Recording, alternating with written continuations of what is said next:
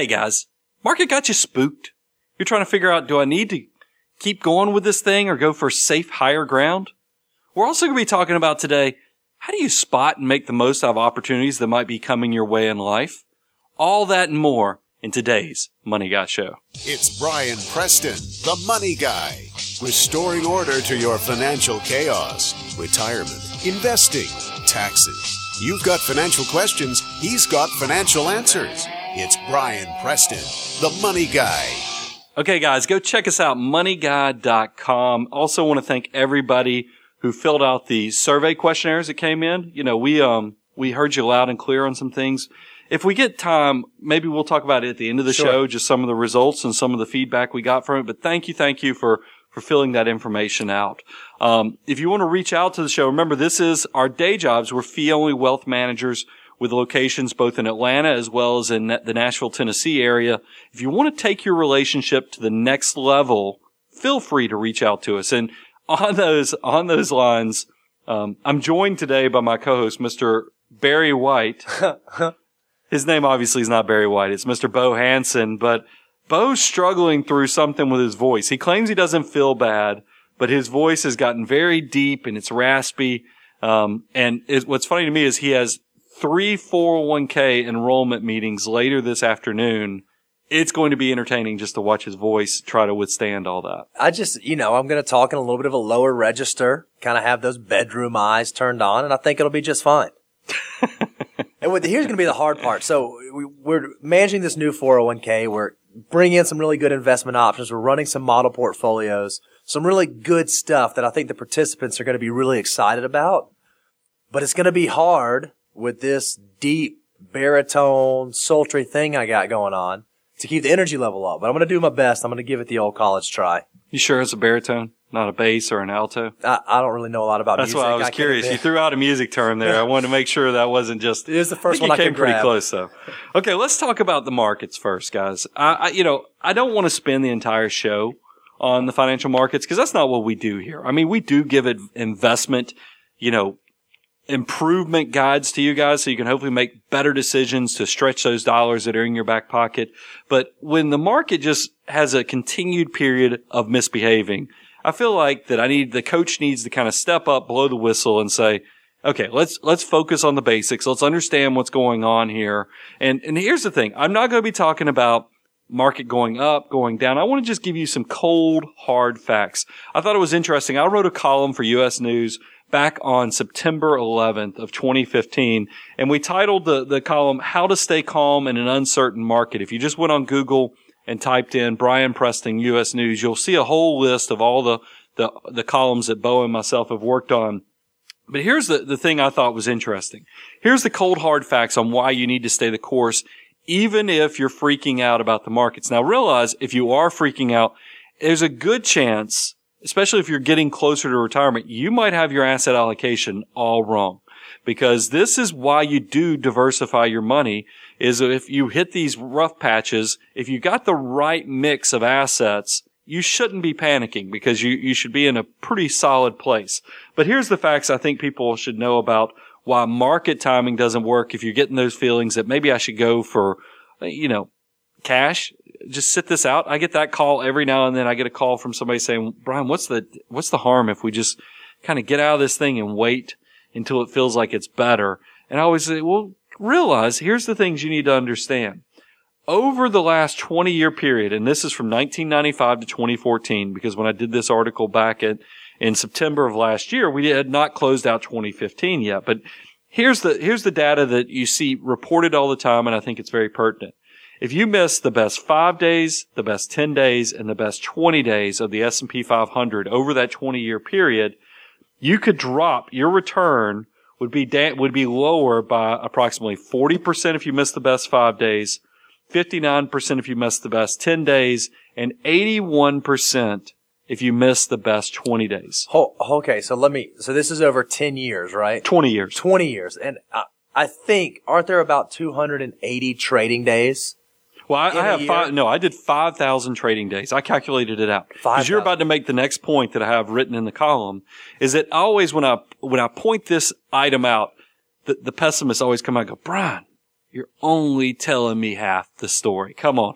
Dude, I've got the best magic eight ball you've ever seen and I can miss the best, the, the worst, cause you just gave me the best days. If I miss the best days, what does that mean? But what if I could miss the worst days? Cause that's got to be the exact same type of information. And here's what I always challenge people when they tell me that. I always say, okay, let's think about that. 20 days out of 5,000 trading days, because we're talking about 20 years, probably 5,000 trading days. Um, I think that's nearly impossible for the average investor. I, I just don't see how you, especially if you take into account that the majority of the time, if you're just going, is the market, does it make money or does it lose money? Give me on, is it zero to 50? Is it 51 to 100?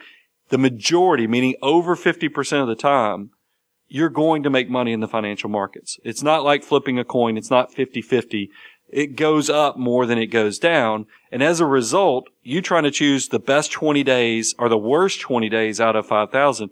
I just don't think it's, it's, it's possible. And here's the other thing I always tell people. If you say you want to get out and you just go wait for calmer markets and you'll get back in, this is what people don't realize. Markets recover fast. I mean, really fast. They'll break your neck. They move so quick because a lot of times markets will recover in what's called a V-shaped recovery. So listen to these statistics. If you went back to the, the to the dot com bubble, and that was, you know, we hit the recovery period from around, we hit the bottom on October 9th of 2002.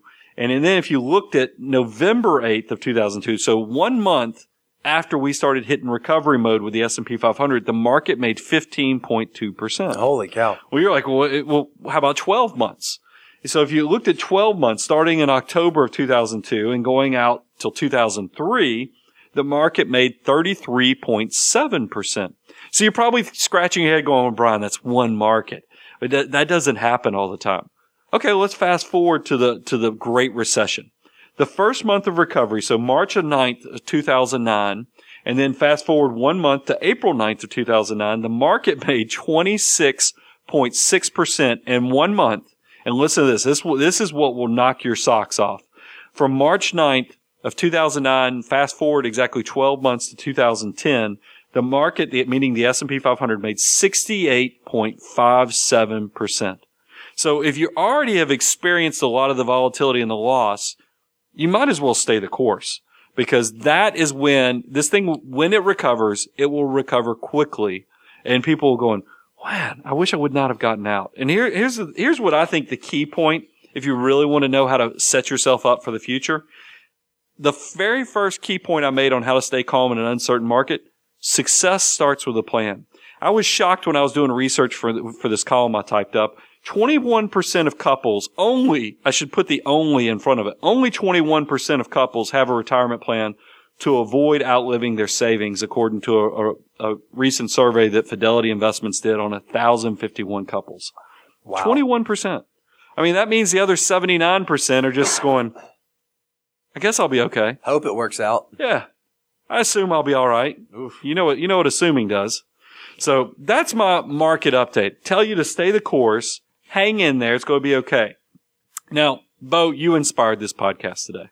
How's that, does that sound cool to hear Well, you, I like me to say think- that you inspired this I podcast? I like to think that I'm a pretty inspiring guy. So here's what happens, guys. First, uh, I think Bo was mad at me a little bit. I came in Monday after the Super Bowl because we just had the Super Bowl weekend, and he's like, "Did you read the text I sent you?" I'm like, no. What, what, did you send me a text?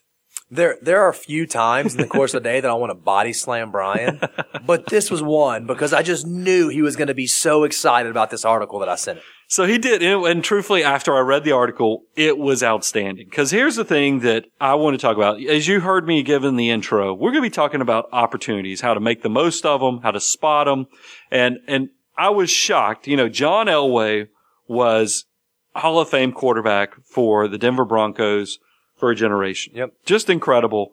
And I remember, you know, going over and watching Super Bowls where John El- Elway was in and so forth. But this is the thing that surprised me about John, about John Elway. When we all know John Elway now works with the Bronco organization again. He's a VP slash general manager. Sure. And this is, he could have been owner. Ooh, That sounds like a bigger deal than a Because here's what here's what was offered to him. And this is coming from ESPN.com. And the title of the of, of the article, and this came out on February the 3rd of 2016. So this is pretty recent. It was in preparation, I'm sure, sure, for the Super Bowl. It said the document was dated September 23rd, 1998, and it contained, at least in retrospect, John Elway's golden ticket to a lifetime of fortune. And this is why I'm telling you guys, if you can't spot opportunities, there is something to be learned. And I will tell you, when we start going through the money guy list of things you can do to spot opportunity, I'm going to tell you exactly where John Elway misplayed his hand on this thing. So this, we're going to bring it back to the guidance that I'm going to be providing later. But let me continue just to kind of bring you up to date. Here was the deal that he was offered. The Denver Broncos owner, Pat Bowlen, would give Elway the right to buy 10% of the Broncos for $15 million. Bowlen would also give him the option to buy another 10% of the franchise by foregoing the deferred salary Bowlen owed him on condition that Elway would become a special assistant to Bowlen, which would eventually lead to a COO job. That total deferral was at $21 million. So the, the franchise, the, the organization owned, uh, uh owed John $21 million. Plus they offered him fif- if for 15 million, they'd let him have 20% of the organization. But here's the kicker. Here's how you know that somebody had a lot of respect and they were not thinking about this from a financial standpoint. They were thinking about this from, I want John Elway. I care about John Elway. I, respect what John Elway has done for my organization. I want to give him some dividends for what I feel like he's done for us. That's what was going on here, but John didn't spot it. And we'll talk about that later.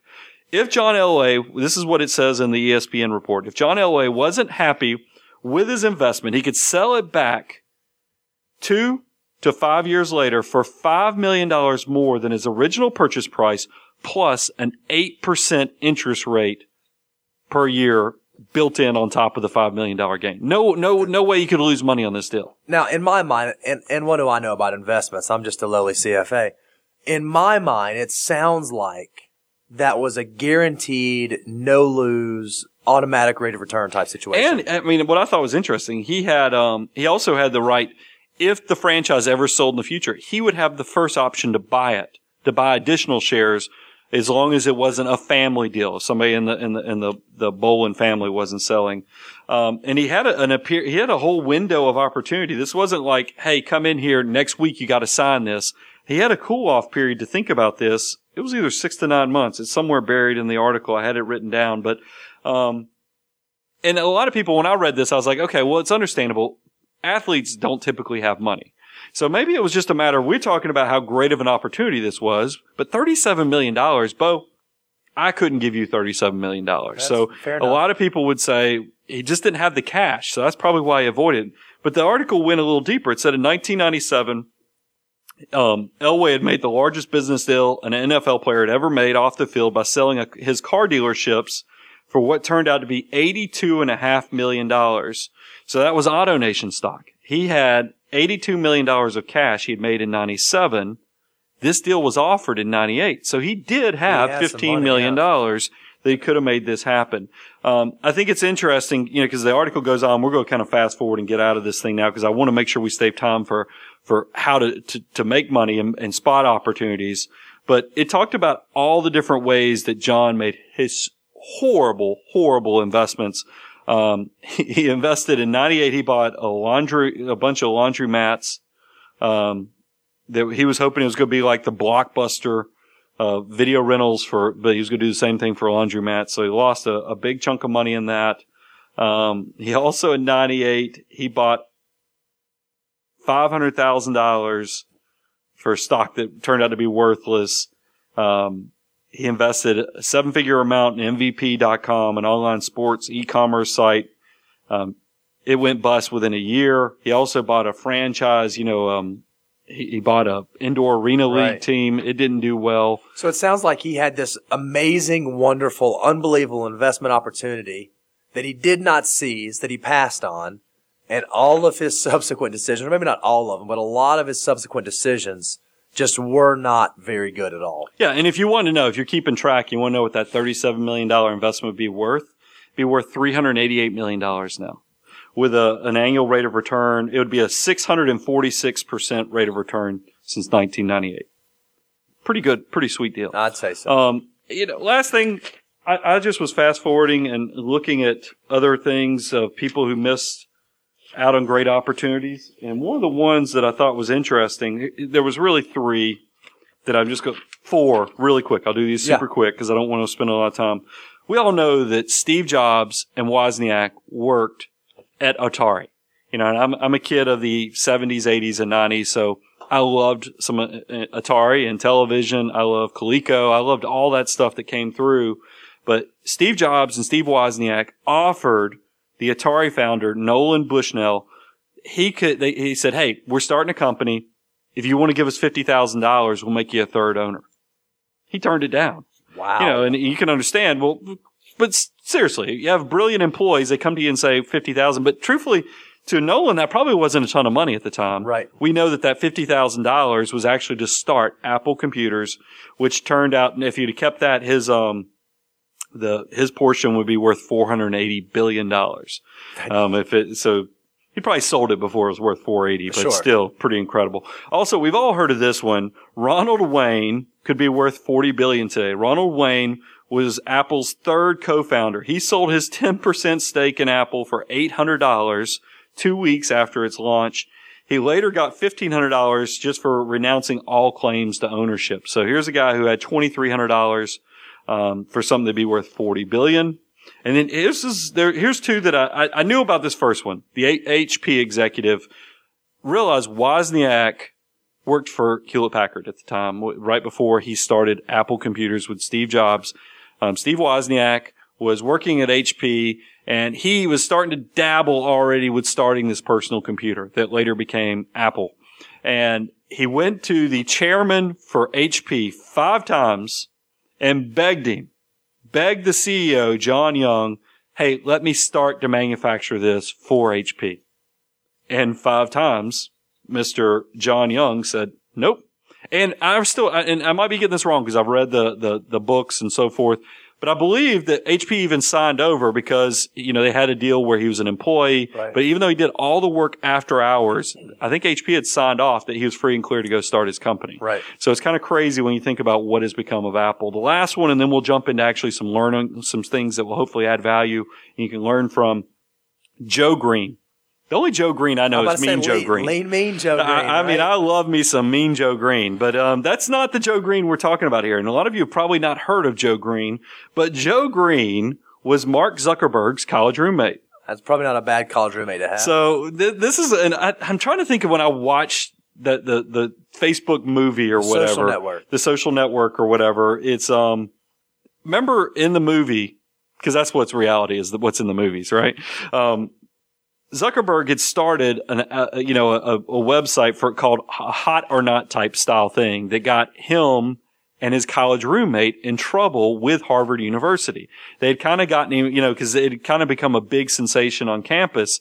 So when Mark approached Joe, his college roommate, and said, Hey, let's, let's, let's do this Facebook thing. I didn't put the in front of it. Let's do Facebook. Yeah, look at you. And, um, you know, it was Joe's father who said, I don't think you should be hanging out and doing stuff with that Zuck kid.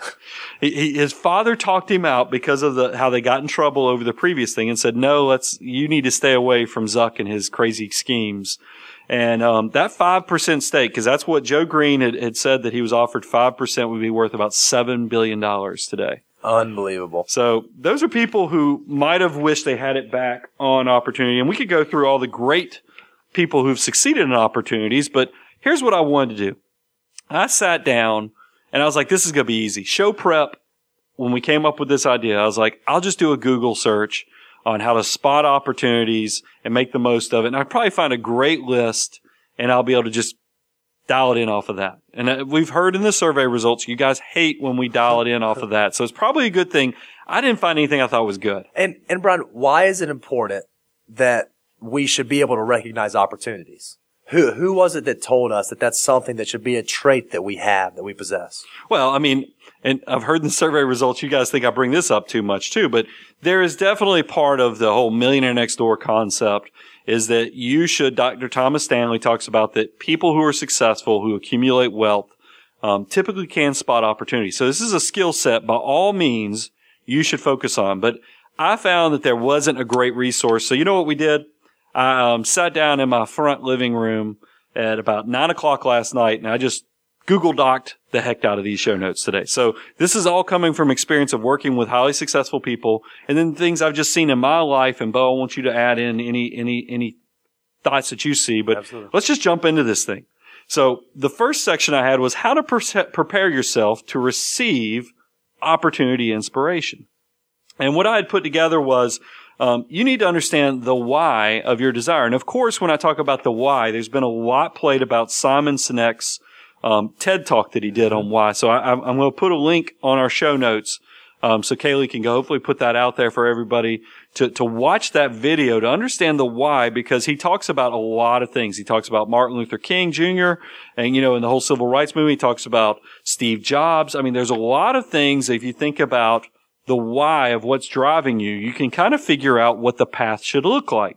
And, and they're not all created equally either, by the way. If money is what's driving you, I'm not so sure that you're just going to automatically get money. It, you typically want to make sure that you're being driven by something more wholesome than that. Typically, you need to have a passion. You need to, you need to really, this is something that you want to dive headfirst and be very involved in or passionate. I keep coming back to the word because passion is such a strong thing and that's going to help you understand those expectations of how things will play out. Um, the next thing on preparing yourself for opportunity inspiration, you need to inventory what your passions and talents are. Mm-hmm. I mean, this is something that's that's pretty good. And if you're you're you're looking and you're going, Brian, I don't know what I'm passionate about. Here's the challenge I'd give you.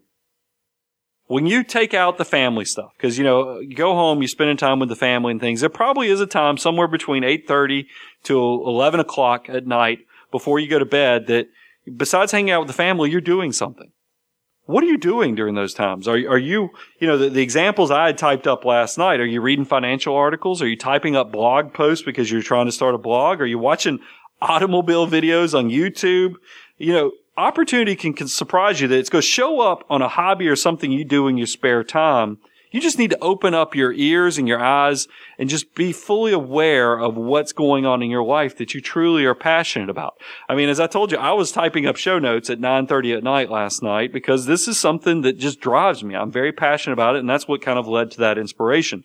If you find out when you're looking that your spare time is wasteful, I mean, Bo, we joke about it and don't, don't misread this guys because I do fantasy football too, but some of my friends take fantasy football you would think they were getting paid like a salary for it. I would say they're professional fantasy football players. But they're professional without the profession. That's right. I mean, that, that's the problem. You're spending professional time on something that you will not get a, a, a return from. So if your time is being wasted, that's something you can learn and change right there. And there's all kind of things you can get into that are wasteful. I won't spend a lot of time on it, but just pay attention to that. So let's transition from passion to, to talent. I mean, how do you, how do you figure out what your talent is? I always ask people, and I believe this. I think everybody has something that they're good at that they can do better than most everybody else. It's, I, I, call it your superpower. What's your superpower? And then I started uh, writing down superpowers I have seen from even my own friends and client base. I have a client and a friend. He's a close friend too um, I don't, I don't think it's bad to say this is the guy who I've mentioned in previous podcasts who is friends with billionaires and others. This guy's skill set is he can become best friends with somebody within 30 days. It's, uh, that is one. I know you think accurate. I'm full of crap when I say that, but this, this guy and it, and, and I don't think it's fake. I mean, he really, I mean, he's a great friend. He can become friends with somebody in 30 days. It doesn't matter who you are, how successful you are. That's a superpower, guys. It's a superpower he's turned into a very good living for himself because it transitions very nicely into what his day job is. I can't share what it is because you'll know who, you'll probably be able to figure out who I'm talking about, but realize that's his superpower. Um, the other one I have is that I have other clients that have a laser focus that they don't get derailed. I mean, they, they just, they have a laser focus on goals and objectives that makes them just incredibly successful on things. Bo, I pick on you. I mean, we did a firm challenge last year to lose weight or just to be healthier. I shouldn't say lose weight because that has, because sometimes people don't want to lose weight. They just want to be healthier. You were miserable to be in that, that Con- we're never doing another contest because you ruined it. Because guys, you hope when you do a, a, like an office pool or something where you're, you're hoping it becomes builds a team building type moment. Bo was horrible. I mean, cause he is so driven and focused that while we're all losing three or four pounds and but still sneaking in a piece of chocolate from time to time, Bo turned into the the most rigid Spartan I've ever seen. that he didn't want anything that wasn't part of winning that, and that went on for four months. Yeah, that, that's not the case anymore. Yeah, well, that's what we're not doing. It's because you're you're driven by goals. So, but we'll move on. The next one. I mean, I've seen people who have, and I think this is something that I've worked through in the past. Is I think I see the big picture. That mm-hmm. thirty thousand foot view of where things are going and, and, where you fit into that is a talent that you can actually help you. It keeps you from getting tied down and bogged down into the minutia and noise that can come your way in life. That's a superpower yep. if you can do that type of stuff. So try to figure out and take inventory of what your personal superpower is.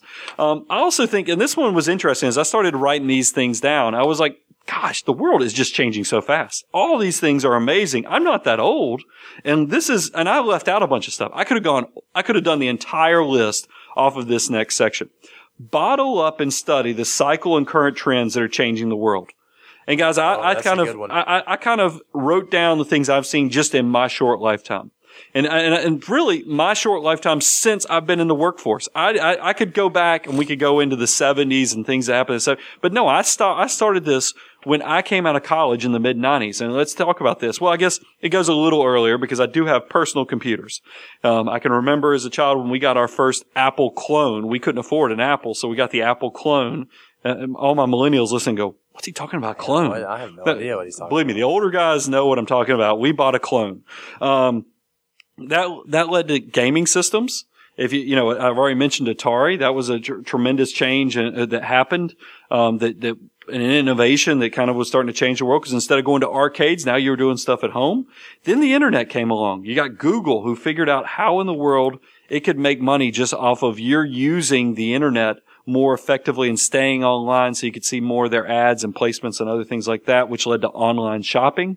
We got Amazon. We got online dating. How many people now meet through the online space versus just going to a bar or, or, or some other way like they used to traditionally? Telecommuting. I mean, we, Bo, we are part of this. The oh, virtual relationships. Part, we work with clients in 30 states now. That wouldn't be available if we didn't have this great thing of the internet and the progression and the change of everybody's mentality through working. We all look at space and I, I think location a lot differently than we did probably 20 years ago.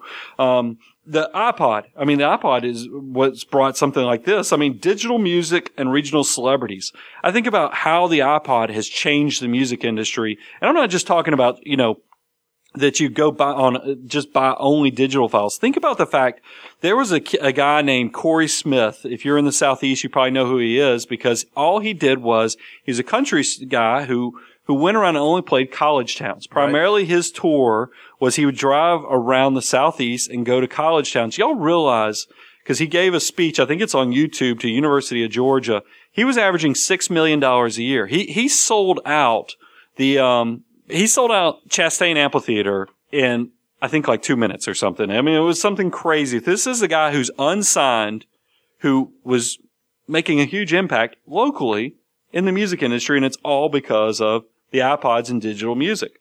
And that's led to podcasting. Da-da, here we are. That's podcasting, right. 10 years. We've been doing it. We kind of spotted that opportunity early, went and planted that flag, and that's where, why we're here. Smartphone revolution. I mean, how many people have made millions of dollars being app developers now? Yeah, Candy Crush. Yep. I mean, between rescuing pets, I mean, I'm surprised my wife has not gotten a PETA award yet.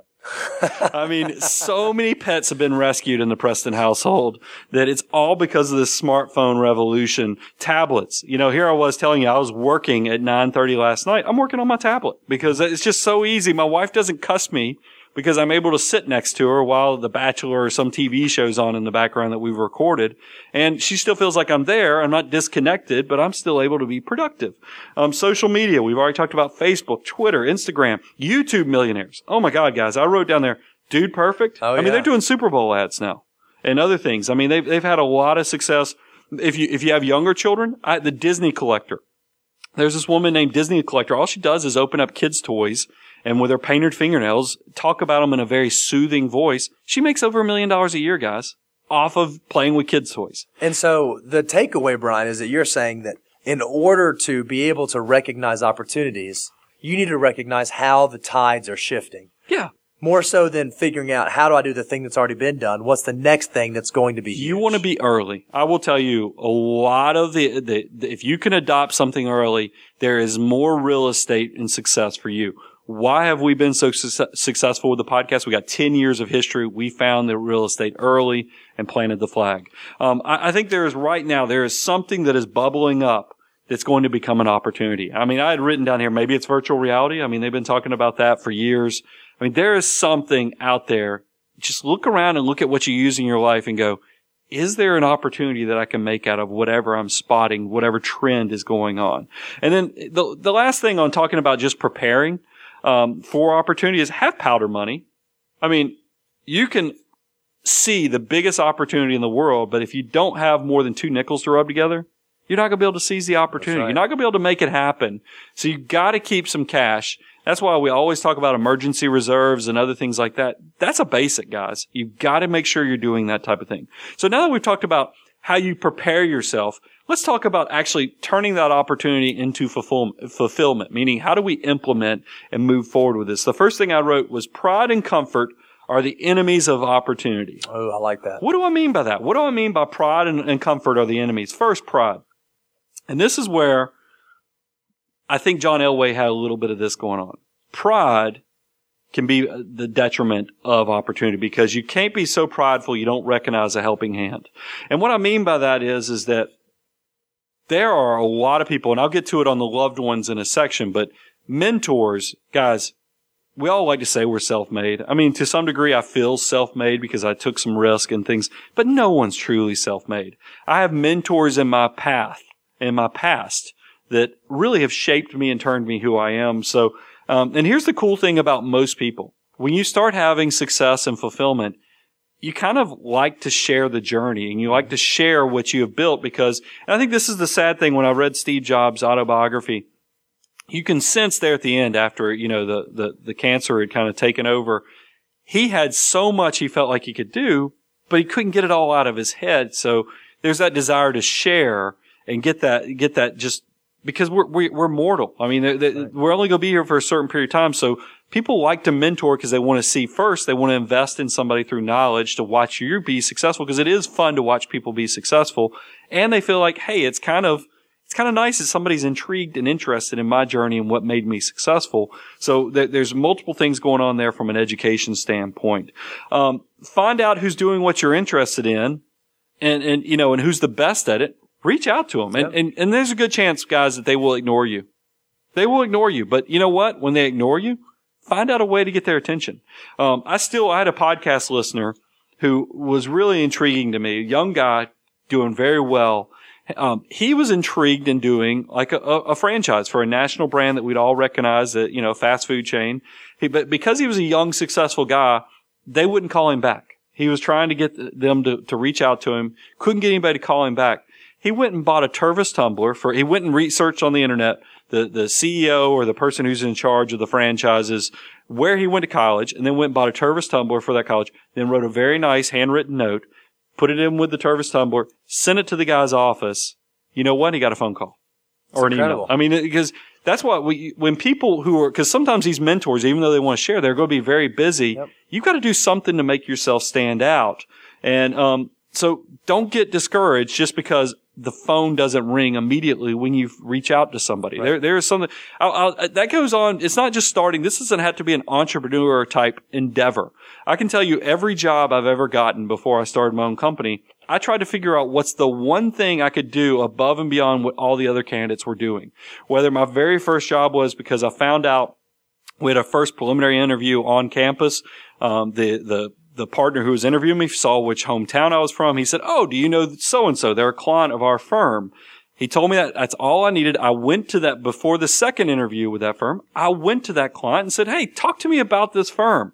Uh, Same thing, Bo. You had a friend that needed a job. Yep. And, um, he found out that we knew, you know, some of the partners at one of the firms he was applying to. We gave him the information. He looked a step and above and beyond. He looked like he was a step above all the other candidates because he had done research. Yep.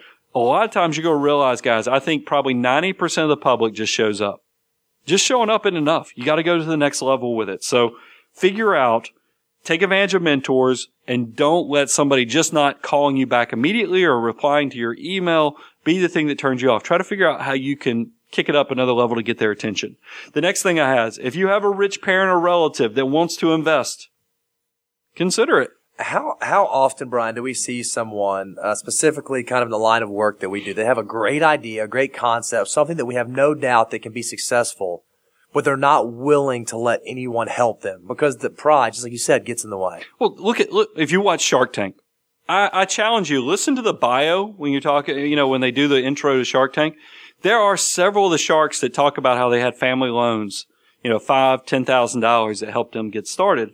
I mean, that is the thing is that I have, I have, so, and I don't want to give too many specifics because I have so much respect there, but there are business owners that I have worked with, that I have dealt with that come from prominent families. They started having some success, but they claimed, nope, I'm not taking any money from this side. I want to show I can do it all on my own. That, that, that's pride. Mm-hmm. I mean, because I've seen people who have missed out on some opportunities. Good for them for trying to not do it in the shadow of their successful family members.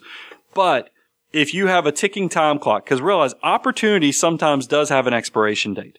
There are things you might get to that real estate before everybody else on an opportunity, but the window is maybe three months, six months. And if you don't capitalize and expand within that three to six month period, you know what? They've gone on to the next person. They've gone on to the next thing. You have to make sure you capitalize. And I've seen too many people that um, don't recognize, and this is where John Elway, I think, fell off too, love and admiration can be an opportunity. Yep. I know it's not as sexy as saying that you came from, you know, started from the bottom. Fifty dollars, you know, but but there is something to it. Now you're hearing from two guys. I mean, uh, uh, you know, we we come from minimal, but I've dealt with enough successful families. I see where pride can be very damaging. Comfort. This is how comfort, because that's the I had pride, and now let's talk about comfort. Comfort is not going to be your friend if you're trying to maximize opportunities because opportunities and success are going to require you to do stuff that feels uncomfortable. Sure. Um, you're going to might have to move to a completely new city. Nobody wants to move. You might have to talk to a room full of people and you might be one of those analytical people that that, that just makes the hair on your arm stand up when you hear that. You might have to approach strangers. Guys, I'll tell you, that's one of the hard ones for me. I mean, I, I, the thought of having to go up and just start talking to strangers, I don't mind talking to people, but I'm kind of, I, I, still have a lot of CPA in me, guys. I mean, I'm, I'm a, I'm an ex, I'm not a complete introvert, but I'm more of an introvert than people probably realize sure. when it comes to social situations. I love being around friends. Don't like talking to strangers. I'm not a glad hander when yep. I'm in a room full of people. You might have to go sell something. Mm-hmm. Nobody likes to sell because you know what? Negotiation, which is part of the sell, creates somewhat benign conflict. And nobody, you're not going to fight for your life but it is one of those things where negotiations and selling is somewhat in some degree conflict. Um, because somebody could tell you no, they could turn you down. It's uncomfortable, but opportunities go require you to do what makes you uncomfortable. You might have to take uh, cut and pay. You might have to walk away oh, yeah. from a good paying and, job. And, and, that's, and that's, that's, you're getting down there under, um, you know, some of the, cause we got some of those things coming up. That's exactly right. Comfort, you might have to, cause I do have it down here, is that you might have to take a big step back to make a leap forward. I saw it all. I've seen it all the time. I mean, and we, we could go on, but I, I, think that's probably enough for, for the listeners. Um, I had written, you know, talking about turning that opportunity into fulfillment. Be prepared to take a step back in order to leap forward. Exactly what you said. And part of that is having a three year go plan. How are you going to pay for food and shelter? You know, there's nothing wrong with having a great idea, but if you don't have a plan, remember what I was talking about in the intro where only 21% of people actually have a plan to make sure they don't outlive their money? A plan is a big part of this. So you got to have a three year go plan because it's going to take three years to get this thing to, to, to at least have some roots to it. Um, a great idea does not get you guarantee success. You got to have a plan to how you go make that happen. I'd also put be deliberate. There'll be a moment that you're going to have to jump you're going to have risk if you're going to be doing this, whether you're talking about a new job, whether you're talking about starting a new business endeavor. You will need to be deliberate in the fact that you're going to have to eventually make the jump. I will tell you if it's a life changing thing, like whether we're talking about you're quitting a great paying job or you're moving to another city and it's going to impact your family, measure twice, Sure. but still be deliberate. Yep. I'm not saying don't understand the risk of the situation. It's kind of going back to that millionaire next door thing is that you have to evaluate the risk versus reward and create the balance that's going to equal the success and give you the best chance of opportunity from it. Um, sleep becomes optional. That's how you know you're really taking risk is when, you know what? I'm just not going to be sleeping anymore. We, we, we had a phone call yesterday with a business venture that's, it's, you know, we're kind of their beta testers. We're doing some things. They were writing us emails last night at 7.30, 8.30, 9 o'clock at night. I thought it was interesting. And, I, and as I was writing these show notes, as I'm working on show notes at 9.30 at night, I'm like, it ties back to what I was talking about is that people who are seeking and passionate about opportunity might do it at weird times. Sleep becomes optional, not only because of the work you have to do, but also because you, I'll be honest, you're going to be scared to death. Mm-hmm. So sleep does become optional.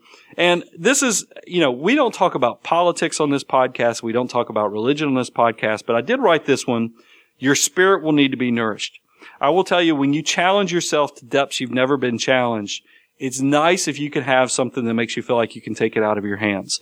So that can be prayer, that can be yoga, but I will tell you, your spirit will need to be nourished if you're going to be successful in making an opportunity a fulfillment dream. Um, and here's kind of the last thing I had to close it out. Big plans will require small steps. Remember, when you talk about companies like Apple, when you talk about companies like Google, when you talk about any, even, let's talk, let's not even talk about business, let's talk about bands. Where did your favorite bands, where did your favorite businesses start? They didn't start in a boardroom. They didn't start in Carnegie Hall if they're playing a, a concert. They're starting in a garage. You got to go to the garage before you can get to the boardroom. And that's the big, plans are going to require small steps. I think a lot of people, it all goes back to that why that I started the thing out with. A lot of people will daydream. They'll visualize all the fruits of success of what they want to reach. But you've got to have a plan of action that consists of a bunch of small steps if you're truly going to be successful, if you're truly going to turn that opportunity into something that makes your life fulfilling. And that, that's, the, that, that's what I came up with. That's all. That's Money Guy original there because like I said, we typed up show notes last night because I couldn't find anything that I thought was comprehensive enough. I hope you guys enjoyed it. Um, kind of changing gears, talking about the survey. Uh, Bo have no idea if they can still submit more survey results. So I would tell you do a do a search of your email if you have a survey. Feel free if you want to to go fill out the results if it allows you. I'm sure Kaylee will have it whether or not you'll know very quickly if you can give us Right. survey answers. But uh, what we noticed was you guys love the podcast. We're going to continue to focus on the podcast. Um, mailbag issues. You know, if you guys want to write us questions that you want us to focus on, I, fore- I foresee us in the future with this new product, you know, new brand launch that we're doing with the new website. I could see us doing more of a mailbag. Not that we're going to take away the content that we're already doing, but we could probably add in additional content to answer listener questions. So feel free to send those over to us. Um, probably need some information on that. Brian at moneyguy.com for my email address. Bo, your bo at moneyguy.com. Um, I guess focus on negatives. People always want to. You guys didn't seem like you're getting as much from the blog posts that we're doing, so we're we're reevaluating, trying to figure that out. Bo, was there anything else that I'm kind of leaving off from the, the survey results? No, I think uh, a lot of people uh, said they would like for us to do the show more frequently. if we're going to be honest with you, we would love to do it more frequently too. This is our passion. This is what gets us juiced at 9:30 at night. But we do have day jobs. We do want to make sure we're taking care of our clients and doing everything we're supposed to be doing there. So I don't know that we'll be increasing the frequency of podcasts. Um, but that just, it is what it is. But there could be more specials. we Sure, could, like I said, the, the mailbag answering listener questions. And I think there's some other fun things we could throw in in the background from time to time. You know, maybe I do a crazy show on Disney or something like that, you know, cause people like that. Some people like it, some hate it. Yep. That's what I thought was interesting, guys, is that we'll have some of you who say, I love how you keep it lighthearted and you bring in personal stuff. And then we have other people that, no, no, don't talk about personal stuff. Tell Just me about give me the meat. give me the meat. I want the meat only. And then I have, um, you know, there was one thing I, I felt like I do need to share because this listener obviously had been listening even before you came on, Bo. And I know they're going to hear this one is that they were saying, how do you reconcile the fact that you claim that you're a tightwad with some of the things you're talking about in life? And, you know, and I've had this conversation with a lot of people. I will promise you, I'm a card carrying tightwad but life has changed a little bit. I mean, when I was in high school, when I was in college, and when I was starting out in my career, nobody was getting better deals than me on spending or anything. I was the guy who really did perfect a seven dollar date night in college. That poor girl, those poor girls that went out with me, Hopefully they didn't notice they were getting a seven dollar date, but I, and I was carrying coupons and all the other stuff. But there is something, and I think people who are listening who are maybe a, a little older and know what I'm talking about, they're reaching their peak earning years. There is a transition that does occur as you reach more and more success in your life because as many of you noted on the surveys that we sent out, money is a tool. I've always felt like in my mind, as long as I'm checking the boxes, I'm giving like I'm supposed to. I'm also saving like I'm supposed to. I'm taking care of my children to make sure that they are taken care of. Uh, I'm not running up debt. You know, and, and if I still have money because I've been very blessed and very fortunate that the business has grown to the point that there's still money, I am going to create life experiences because I, don't know what happened after I crossed over the 40 mark, but I got super sentimental about things. I recognized, hey, I'm building all this, this money and wealth. I don't talk about success a lot because I'm kind of modest in those terms, but I am going to create memories for my families. We're going to go on trips. We're going to do things that create these things because I don't think you get to take the stuff with you, but I know I get to take what's in my head. So that, that's a big part. I hope that helps that, that, that survey person who said, I don't know how you can reconcile your life from the things you talk about and then you talk about tightwad. I am a card carrying tightwad. It's just my life has evolved. I mean, still, it kind of goes back to the stop acting rich stuff in, in the book that I mentioned in the last podcast is that, you know, what is a percentage of, of what I've got going on is a lot different than it was back in college and in the first 10 years out of college. So hopefully that's enough, but, uh, and that's a little personal. I get nervous when I start talking about personal stuff because you know, never know how it's going to be accepted, but thank you guys for all that you share with us, all the emails you write us all the positive feedback you put out there on iTunes. And then for, for the, the few that reach out to us and try to take the relationship to the next level, you make this happen. And I can't thank you enough for trying to, for hiring us and putting us in, in 30 states with clients now. So I'm your host, Brian Preston. We'll be back in two weeks and thank you so much. The Money Guy podcast is hosted by Brian Preston and Brian Preston is a partner with Preston and Cleveland Wealth Management.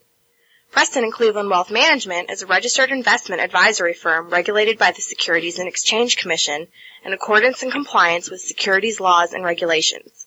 Preston and Cleveland Wealth Management does not render or offer to render personalized investment or tax advice through the Money Guy podcast. The information provided is for informational purposes only and does not constitute financial, tax, investment, or legal advice.